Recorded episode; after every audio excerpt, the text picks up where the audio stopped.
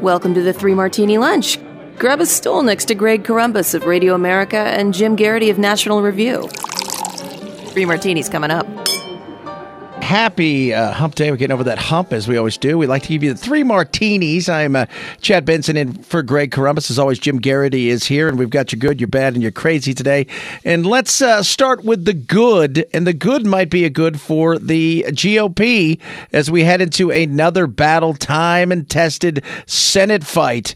And this time, it might be Montana that can deliver some love for the GOP, if you will, the grand old party. What do you think about this, Jim? Yeah, so this uh, people kind of knew that heading into the 2024 cycle, a lot of it was going to be in states that Republicans generally do pretty well in. Uh, Democrats will need to defend some, you know, some swing state seats like Arizona, Pennsylvania, and Ohio. Uh, in past editions, we talked about whether Joe Manchin was going to run for reelection, but what's really jumping out is Montana. And the Daily Beast has a preview of the race. And what's really kind of intriguing is the current Democratic incumbent, Jon Tester, is not certain that he's going to run for reelection. Uh, and usually we're at the point in the cycle where if you're not, you want to make that signal pretty clear so that other folks can prepare a run. Uh, the other thing that kind of jumps out about this you know, report in the Daily Beast is it quotes quite a few Montana Democrats who basically act like there is no plan B, that Jon Tester is the only figure who they think can keep this seat and win this race. Um, it's kind of an intriguing a, a you know de- former Democratic candidate who ran for the congressional district out there says I don't think there's another Democrat in the state of Montana right now that could beat a Republican other than Senator Tester for that Senate seat.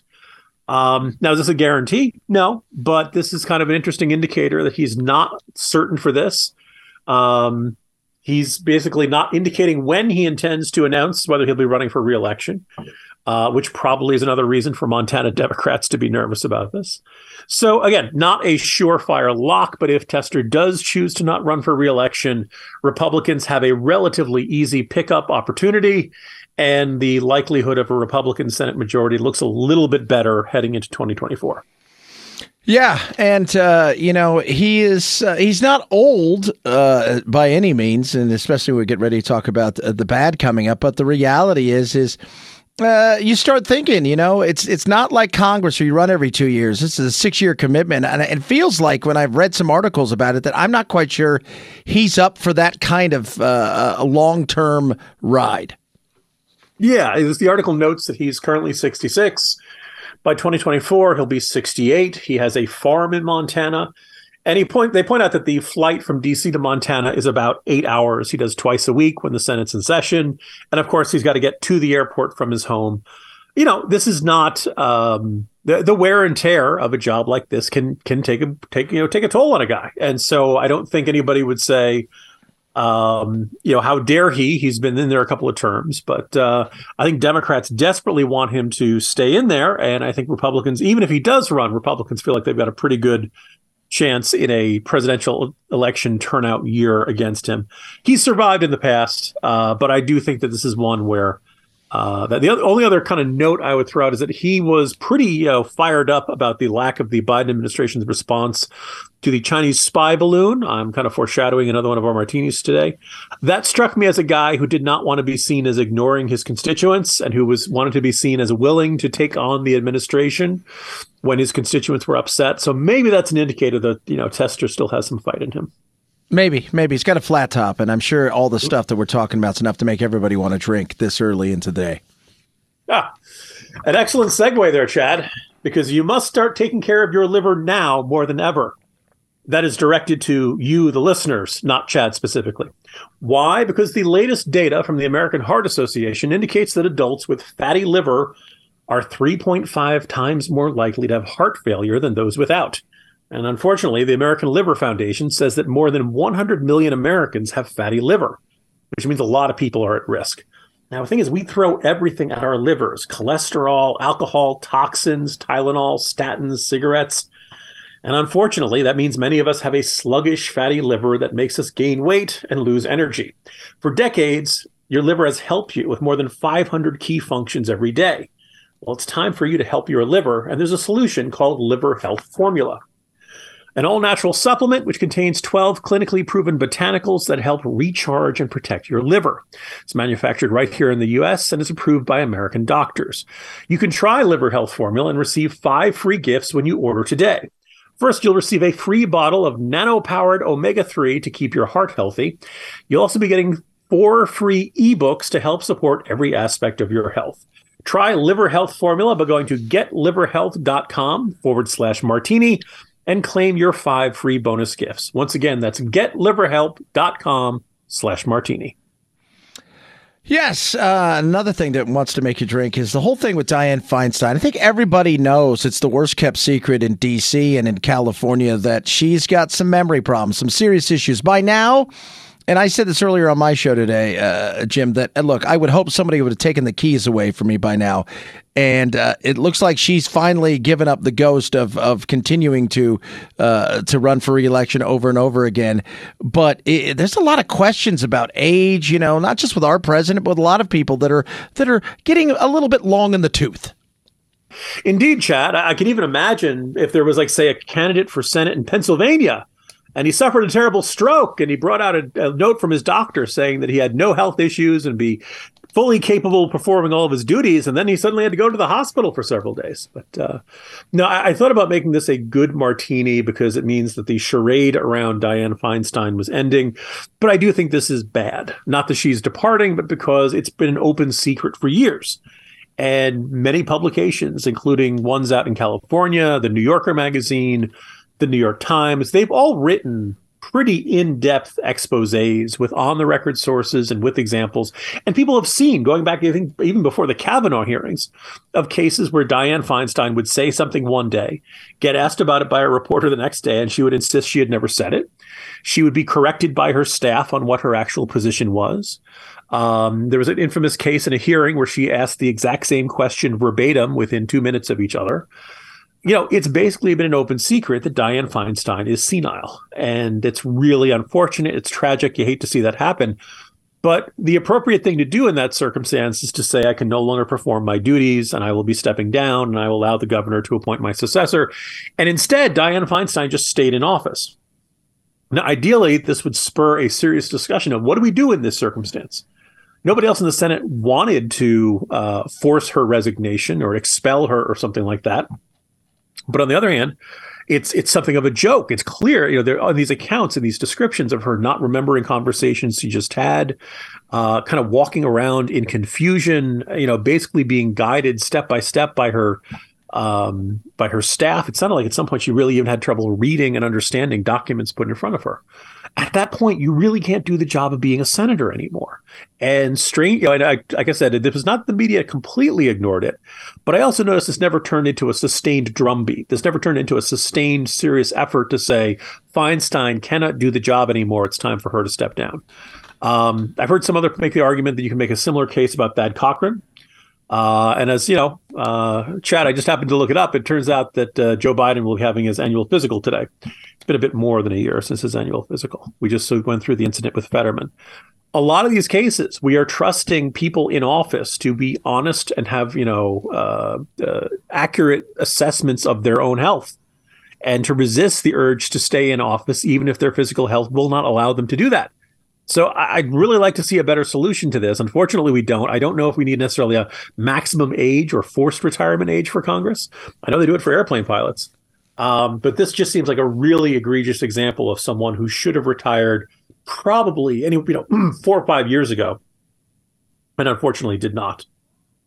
No, it's it's again it's it's this weird thing where I always feel like there are people back there that will prop up kind of like Weekend at Bernie's it, it, it, to do anything to hide all of this stuff because the power is more important. Not realizing that that's a human being, that's somebody's husband, wife, father, son, whatever it is, and it, it there and the people the constituents they represent they deserve better than that. Take away the political side of it.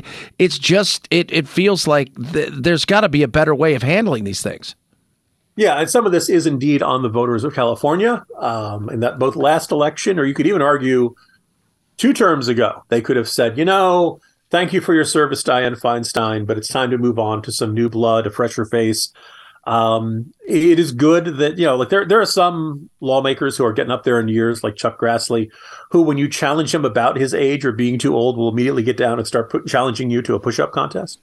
Uh, so, like obviously some folks can be uh, full of pep and vigor and energy and and their full mental uh, abilities well into old age, but there are some who can't. And I think in the case of Feinstein, it couldn't be hid, hidden any longer and weirdly, you'd expect, okay, well, that's when this would, you know, she would then depart. And she just didn't. And everybody just kind of was like shook their head and looked at their feet and, you know, pretended it wasn't happening when it was very transparent that she was indeed too old for the job.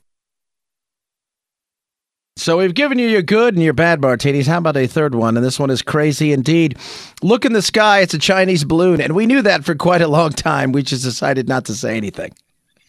Yeah, this was a, a you know uh, revelation from military, uh, U.S. military and intelligence agencies to not just the Washington Post but several other news organizations. So clearly, this is an organized kind of briefing or release to, saying that the military had been tracking that balloon for nearly a week uh, before it crossed into American airspace late last month.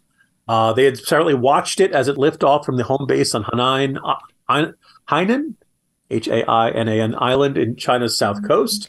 Uh, apparently, it settled on a flight path that would have taken it over the U.S. territory of Guam.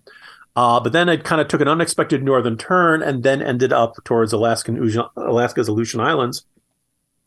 Now, the irony is that this suggests that maybe this was not a deliberate effort uh, to go over these sites by the Chinese military, um, which is unusual. This would be a, a you know kind of an unusual thing. They basically had aimed for Guam, and it just floated and it just happened to go over the Aleutian Islands, which had some key mili- U.S. military sites, and then over key U.S. missile defense sites in uh, the more eastern part of Alaska, then over Canada and the Yukon, then over into Montana, then over the U.S. military bases uh, and, and, ICBM bases in Montana, then down across uh, Missouri, where we just happened to have our stealth fighters, then over the coast, coast of South Carolina, where it was shot down.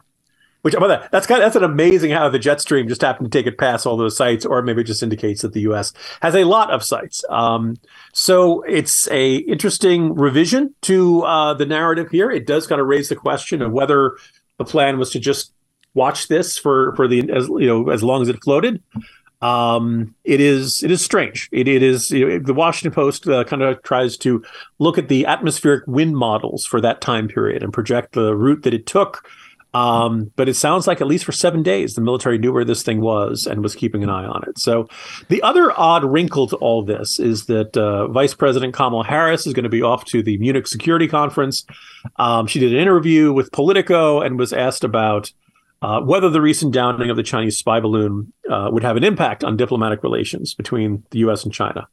And she said, I don't think so. No.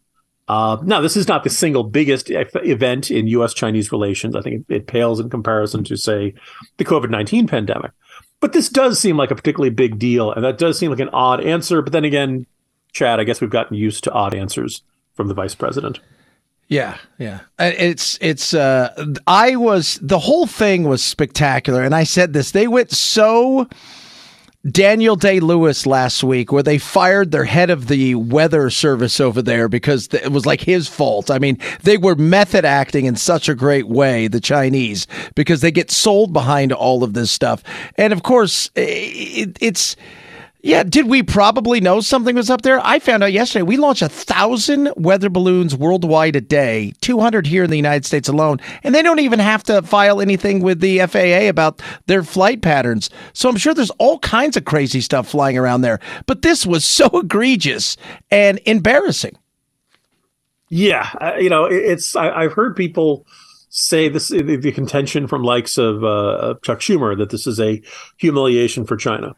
And if indeed this really was uh, something that they did not intend to send over the U.S. and that the wind carried it that way, um, then in fact, yes, then that is a major embarrassment to them. They certainly aren't acting embarrassed or chastened or humbled by any of this. Uh, yes, they did issue an apology, but they also acted with great outrage that the U.S. had shot it down. And also keep in mind, again, this is not a weather balloon. This is indisputably based on components the U.S. has found a surveillance or spy balloon. So um, I kind of thought this is, you know, we have not heard the last on this, and this does seem like a strange uh, development in all of this to say, oh, actually, the, for the U.S. to have actually come out and say, oh, hey, maybe the Chinese never meant to do this all along. it would be an answer that would kind of get the, the that's the kind of answer you'd get if the Biden administration really wanted to tamp down tensions with Beijing. Yeah, but I'm not just feeling like I, I I'm I'm still flabbergasted that we've shot four things down over the continental, uh, well, not just the United States, but uh, North America, and we haven't got the president coming out and having any kind of conversation, which to me is also just bizarre. Yes, I, I concur. That very various people have said this doesn't make a lot of sense for um, you know, the, Biden talks about all kinds of issues all the time the one time we actually want to hear from the commander in chief, he's he's not interested in chatting. No, it's interesting. He, of course, is uh, Jim Geraghty. I'm Chad Benson. Follow me at Chad Benson uh, Show. And if you want to follow you, your great writings, talked about you today on my show, where does everybody go to grab all of your great stuff? Well, first and foremost, at the National Review, at uh, at the Morning Jolt newsletter, uh, oftentimes in the corner, I have a piece in the most recent print issue looking at the record of Pete Buttigieg at the Department of Transportation. Uh, as luck will have it, later today I'm supposed to appear on Meet the Press Now with Chuck Todd on MSNBC.